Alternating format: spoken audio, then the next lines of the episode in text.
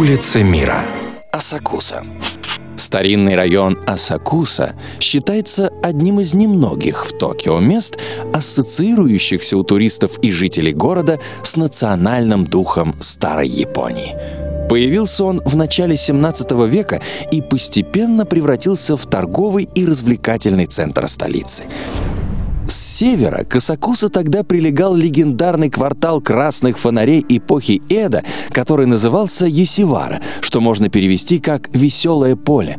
Квартал плотских удовольствий был отделен от города стенами и рвом, а вход в Юсивара был всего один для строгого контроля как над обитательницами района, так и над их клиентами. Сегодня главной достопримечательностью Асакуса является старейший в городе буддийский храм Асакуса Канон, основанный в 628 году.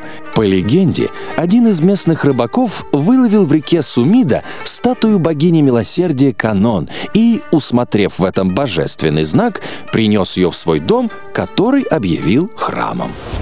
Касакуса Канон ведет оживленная торговая улочка с говорящим названием Накамиса, что можно перевести как «скопление лавок». Торговля возле храмов является здесь не кощунством, а древней традицией.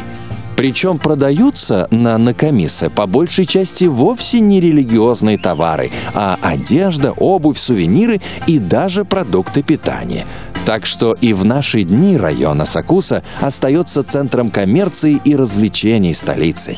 Теперь, правда, без крайностей и без ограничений в доступе.